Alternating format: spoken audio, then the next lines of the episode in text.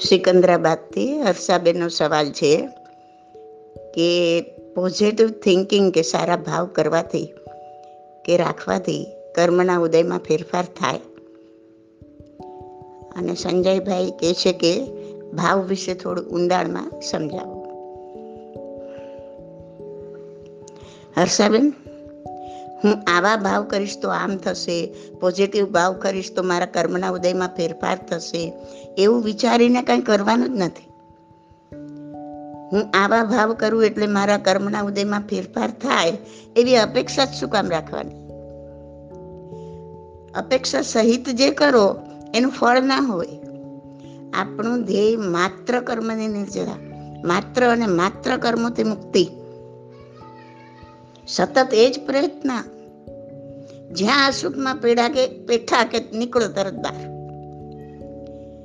જ્યાં કોઈના ઝઘડા સાંભળવાનું મન થયું, કોઈની નિંદામાં રસ પડ્યો, જૂઠ, ચોરી કે અબ્રહ્મમાં મન પરોવાયું, તરત મનને બહાર કાઢો, પાછા વળો. પાછા વળવું એ પ્રતિક્રમણ ને પ્રતિક્રમણ એ ધર્મ. અશુભને છોડતા જાઓ છોડતા જાઓ, તો બાકી જે બચશે તે શુભ જ છે.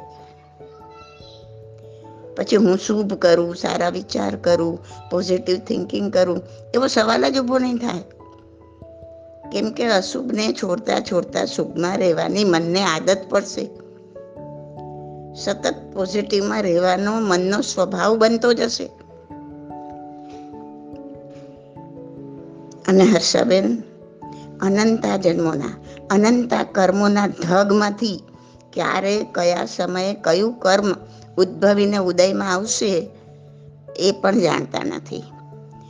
તો કયા કર્મને લક્ષમાં રાખીને આપણે પોઝિટિવ ભાવ કરશું?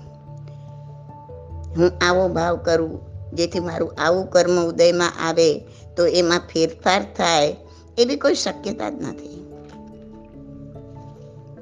આપણા લબ્ધિ મનમાં આપણી સાચી, ખોટી, સારી, ખરાબ અનેક માન્યતાઓ ભરેલી પડી છે. એ માન્યતાઓ ચોવીસ કલાક બારે ને ચારે આપણી સાથે જ છે. જ્યારે જીવનમાં કંઈ પણ ઘટના બને છે, ત્યારે તમારી માન્યતાને આધારે ઓટોમેટિક અંદરથી ભાવ પ્રગટ થાય છે. તો સમજો, ભાવ કરવાથી થતા નથી. જો મારી માન્યતામાં એ જડબે સલાક બેઠેલું હશે કે હું કરવાવાળી કોઈ છું જ નહીં. તો જ્યારે મારું અંદર બેઠેલું હુંનું બટન સ્વિચ ઓન થશે, એટલે કે હું માથું ઉચકશે, ત્યારે અંદર બેઠેલી માન્યતા ઓટોમેટિક સ્વિચ ઓફ કરશે. કેમ કે માન્યતામાં પડેલું જ છે કે જે નિયતિમાં નક્કી થયેલું હતું તે જ પ્રમાણે જ થયું છે. અને તમે અંદરથી એટલા બધા નોર્મલ રહી શકશો કે મેં કર્યાનો ગર્વ તમને સ્પર્શી પણ નહીં શકે. આ ભાવ છે. જે કાંઈ માન્યતામાં ભરીને રાખ્યું છે જે કાંઈ ઘટના ઘટે છે, જ્યારે કોઈ પણ ઘટના ઘટે છે, ત્યારે જે કાંઈ માન્યતામાં ભરીને રાખ્યું છે, એ માન્યમાં, માન્યતામાંથી જે ઉદ્ભવીને આવે છે, તે ભાવ છે. ભાવ કોઈ બહારની વસ્તુ નથી. ભાવ કરવાથી થતા નથી. તમારી માન્યતામાં જે ચોવીસ કલાક પડેલું છે, તેમાંથી જે ઉદ્ભવે છે તે તમારા ભાવ છે. દાખલા તરીકે તમારી માન્યતામાં જડબે સલાક બેઠેલું છે કે ગાય, ભેંસ, બકરા એમને કપાય જ નહીં, મરાય જ નહીં. કાપીએ તો એને દુઃખ થાય, આ હિંસા છે, આ કરાય જ નહીં, આ માન્યતા ચોવીસ કલાક અંદર પડેલી જ છે. તો ક્યારે પણ એને મારવા કાપવાનો પ્રસંગ આવશે તો અંદર પડેલી માન્યતામાંથી ઓટોમેટિક એ ભાવ આવશે કે આ બહુ ખોટું થઈ ગયું. તમને ખૂબ દુઃખ થશે. આંખમાંથી આંસુ પણ આવશે. આ ભાવ છે. આને ભાવ કહેવાય. આ તમારી માન્યતામાંથી ઉદ્ભવેલા ભાવ છે. એને કરવા પડતા નથી. કરવાથી થતા પણ નથી. હવે જુઓ. આપણી માન્યતામાં એ ફિટ થયેલું નથી કે કોઈનું દિલ કપાઈ જાય એવું વર્તન કરવું, એવી વાણી બોલવી, એવો વિશ્વાસઘાત કરવો, એ પણ એવી જ જીવ હિંસા છે જેવી ઘેટા બકરાને કાપવાથી થાય. આ ફિટ નથી થયું માન્યતામાં. માટે પ્રસંગોપાત જ્યારે આવું બને છે ને, ત્યારે એવા ભાવ નથી આવતા કે આ ખોટું થઈ ગયું ના, આપણે આવું કર્યાનું આપણને બહુ દુઃખ થાય કે ના, આંખમાં આંસુ આવે. ઉલટાનું ક્યારેક તો સંતોષની લાગણી અનુભવાય કે સારું થયું, એને તો આમ જ કરવા જેવું હતું. તો આને ભાવ કહેવાય. તમારા લબ્ધિ મનમાં તમારી જેવી માન્યતા ચોવીસ કલાક ભરેલી પડેલી છે, તેમાંથી જે ઉદ્ભવે છે તે ભાવ છે. માટે ભાવને બદલવા માટે સતત જાગ્રત રહી, અંદર બેઠેલી આવી હજારો મિથ્યા માન્યતાને બદલી, એની જગ્યાએ સમ્યક માન્યતાને ફિટ કરો. તમે પૂછશો કે કેવી રીતે માન્યતાને બદલવી? એક તો એ છે કે ધારો કે તમે મનમાં એ નક્કી કરો જડ બેસાડા બેસાડો. કે મેં જે કર્મ કર્યા છે તે પ્રમાણે જ મારી સાથે ઘટના ઘટે છે. એ વખતે હાજર રહેલો વ્યક્તિ ફક્ત નિમિત્ત છે. માટે નિમિત્તને નિમિત્તને રાગ દ્વેષના બચકા ભરવા નહીં. હવે આવું બે ચાર વાર વિચારીને એને વિસરી નહીં જાઓ. સતત આ જ્ઞાનને જાગ્રત રાખો. દિવસમાં નાની મોટી પચીસ ઘટના તો એવી બનશે. જ્યાં તમે આ જ્ઞાનને હાજર કરી નિમિત્ત પર રાગ દ્વેષ કરવાથી પાછા હઠો આ રીતના દરરોજ જાગ્રત રહી પ્રેક્ટિસ કરવાથી થોડા વખતમાં આ જાગ્રતતા તમારો સ્વભાવ બની જશે. એ તમારી માન્યતામાં ચોવીસ કલાક રહેવા લાગશે. ને પ્રસંગે તમારી માન્યતામાંથી આ ભાવ ઓટોમેટિક જન્મશે. પોઝિટિવ વિચાર ઓટોમેટિક આવશે. આ ભાવ છે. એને કરવા નહીં પડે આને ભાવ કહેવાય. અનુબંધ કેવો બંધાશે તે તાકાત આ ભાવમાં છે. માન્યતા કેવી રીતે બદલવી એ આ સમજાયું ને તે વ્યવહાર નહીંથી છે. આપણે જડ અને વક્ર બુદ્ધિવાળા પાંચમા માણસો આટલું પગલું ભરી શકીએ ને તોય ઘણું. બાકી નિશ્ચય નહીં તો કે છે કે જડ મૂળથી માન્યતા બદલવી હોય તો બારે બાર તપના સમન્વય દ્વારા વધુમાં વધુ આત્માનો ઉપયોગ આત્મામાં રાખી કર્મોની નિર્જરા કરો. જેમ જેમ આત્મા કર્મના ભારથી હળવો બનશે તેમ તેમ આત્માના જ્ઞાનનો પ્રકાશ પ્રગટ થશે. ને એ જ્ઞાનાગ્નિમાં મિથ્યા માન્યતા બળીને ભસ્મ થશે. ને સમ્યક માન્યતા ઓટોમેટિક પરિણમવા લાગશે. અને એમાંથી સમ્યક ભાવ પેદા થશે. જે કાયમ રહેશે. હર્ષાબેન, તુષારભાઈ, નહીં સોરી સંજયભાઈ, આ બધું શબ્દોથી થોડું ઘણું સમજી શકાશે, પણ પ્રેક્ટિકલમાં મૂકવાથી ઘણું બધું અનુભવી સમજી શકાશે. જે સમજવું શબ્દોથી શક્ય નથી. કર્મોનો એકવાર ભૂગવટો ચાલુ થઈ ગયો, ઉદયમાં આવી ગયા. પછી એમાં ફેરફાર શક્ય નથી. પણ જેટલી જેટલી મિથ્યા માન્યતા આપણા પ્રયત્નથી નીકળતી જશે, બદલાતી જશે, એટલી મોળાશ અનિકાચિત કર્મમાં ઉદયમાં આવ્યા પહેલાં થઈ શકે છે. અને ઉદયમાં આવી ગયા પછી પણ એમાં નવા અશુભ કર્મો બાંધવાની તાકાત ઓછી થઈ જશે.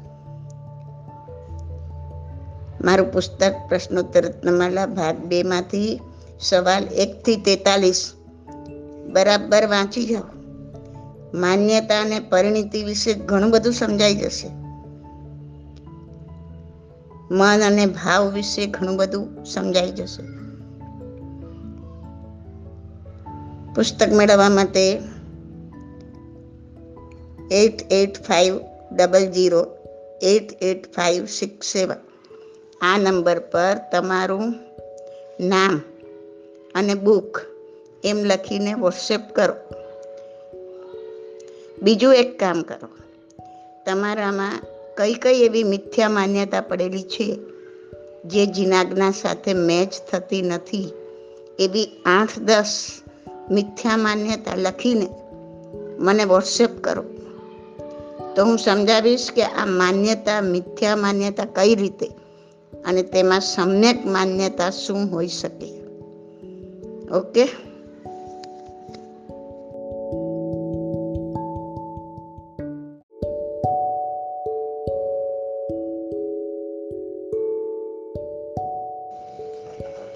પારસભાઈ, તમારો સવાલ છે કે જો બધું જ પરમાત્માએ સેટ કરેલું છે, જેમ કે જન્મ, મૃત્યુ તો માનવી કેમ એકબીજાને દોષ આપે છે?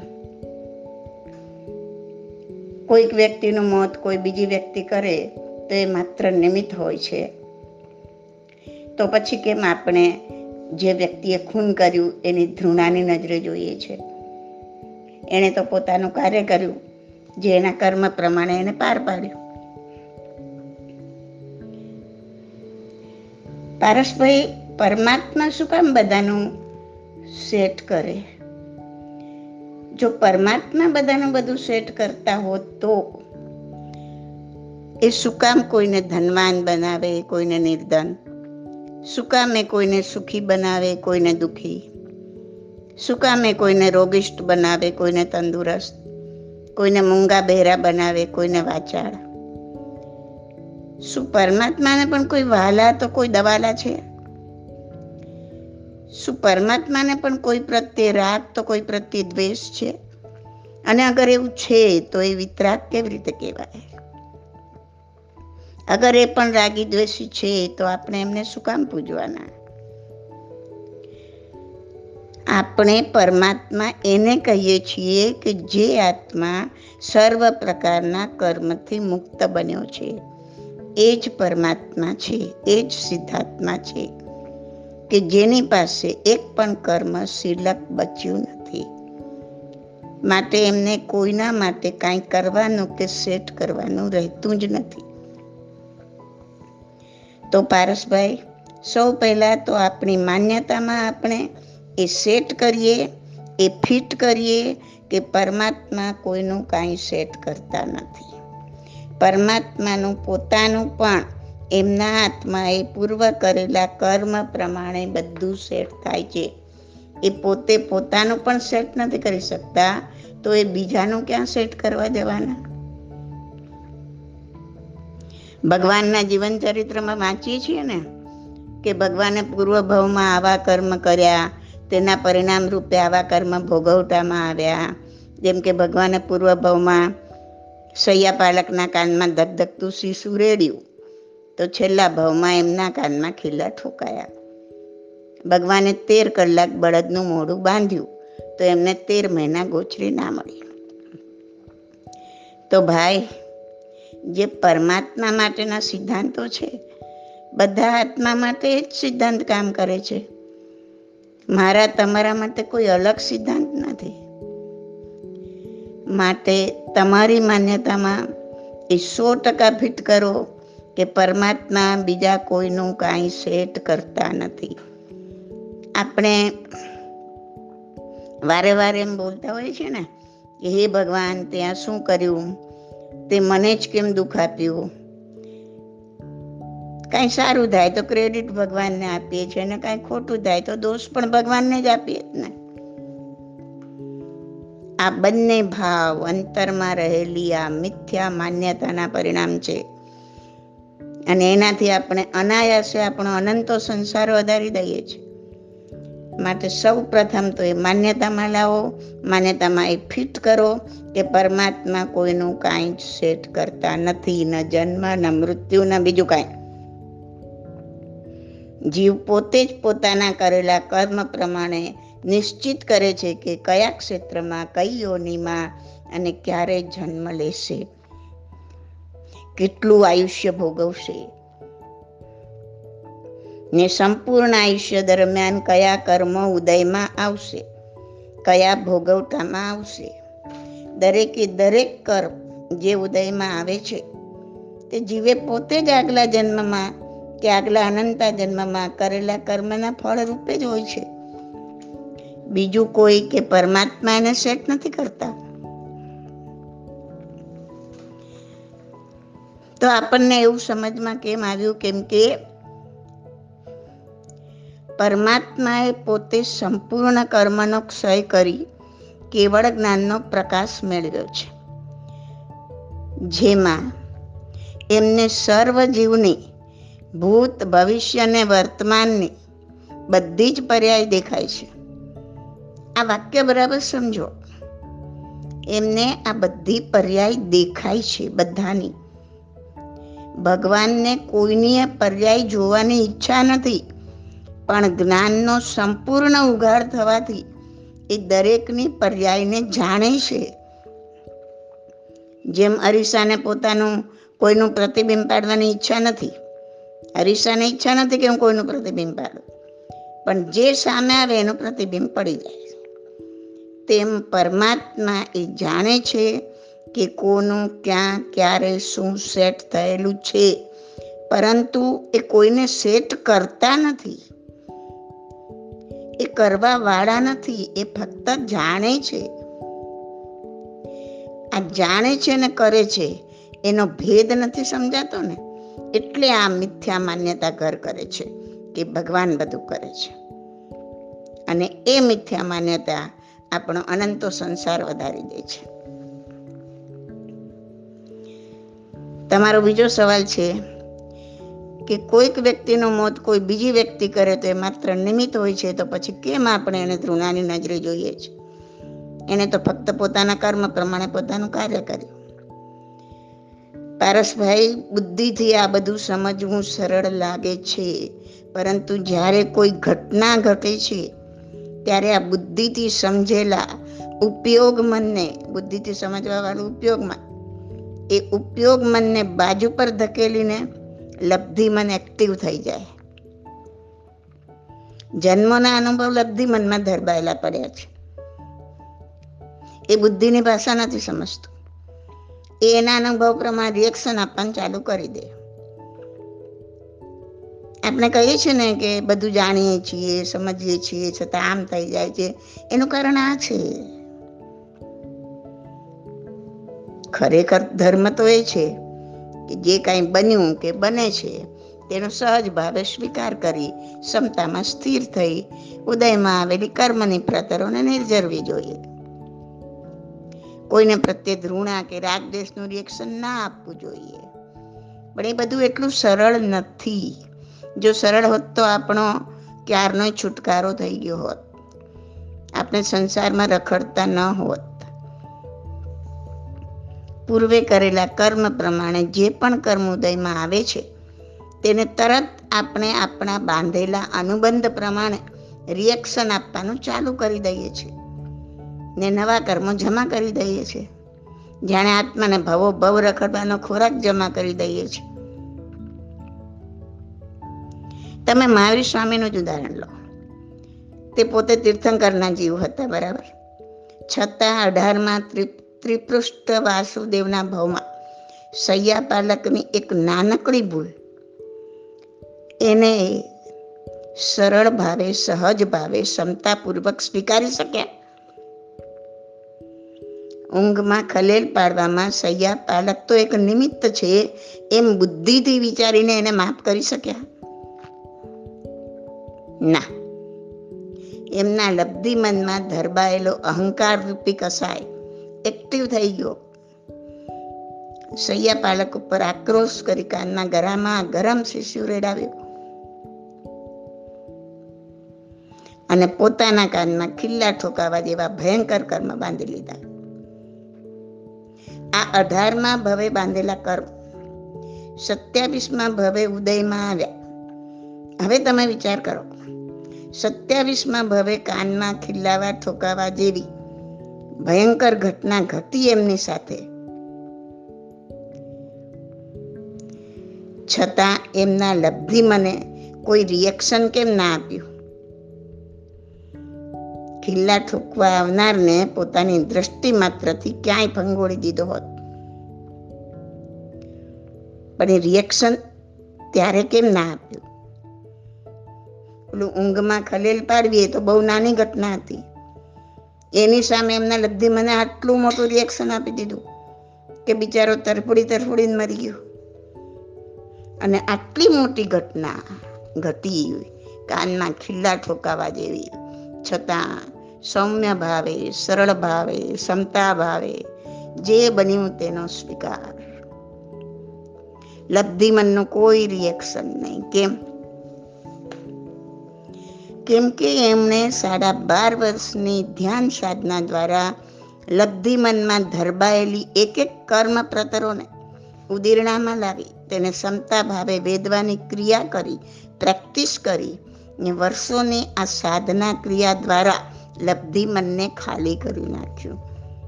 હવે એ રિએક્શન ના આપે. હવે જે કાંઈ બનશે તે સહજ સ્વીકાર થશે. કૃત્ય કરનાર પ્રત્યે નફરત કે ધૃણા કે રાગ પેદા નહીં થાય. દરેક માટે આ જ નિયમ છે. પાર્શનાથ ભગવાનને જુઓ, પ્રથમ ભાવમાં પાર્શનાથ ભગવાન સાથે વિશ્વાસઘાત કરનાર કમઠ એના પર એટલી ધૃણા કરનાર પાર્શનાથ ભગવાનના જીવે ધ્યાન સાધના દ્વારા એમના લબ્ધિ મનને કર્મ પ્રતરોથી એવું ખાલી કરી નાખ્યું કે એમને ડુબાડીને મારી નાખવા માટે જળ વર્ષા કરનાર મેઘમાળી પર એમના લબ્ધિ મણે ધૃણાનું બિલકુલ રિએક્શન આપ્યું નહીં. આવે છે સમજમાં? તો સમજો. બીજાની વાત છોડો. પણ આપણને પોતાને મારનાર પ્રત્યે પણ આપણે ધૃણા ન કરીએ એવો સ્વીકાર ભાવ પેદા કરવો હોય તો રોજિંદા જીવનમાં નાની નાની ઘટનાને ક્ષમતા ભાવે સ્વીકારવાની પ્રેક્ટિસ કરવી જોઈએ. દરરોજ જેટલા થાય એટલા એવા સામાયિક કરવા જોઈએ કે મન વચન કાય સ્થિર કરી. શરીરમાં જે કાંઈ ઘટના ઘટે, તેનો રાગ દ્વેષમાં ખેંચાયા વગર ક્ષમતા ભાવે સ્વીકાર કરવો. એક આ લેખન વાંચનની ક્રિયા કરવી હોય ને, તો એકડા બગડા કેટલી વાર ગૂંટવા પડે છે. એ બી શરૂઆત કરીએ ત્યારે માંડ માંડ છ બાર મહિને થોડું ઘણું લખતા વાંચતા શીખીએ. તો આવા એકડા બગડાથી શરૂઆત થશે તો જ એ મંજિલ સુધી પહોંચી શકશું. કે મારનાર પ્રત્યે ધૃણા પેદા નહીં થાય. બાકી વાતોથી પેટ નહીં ભરાય.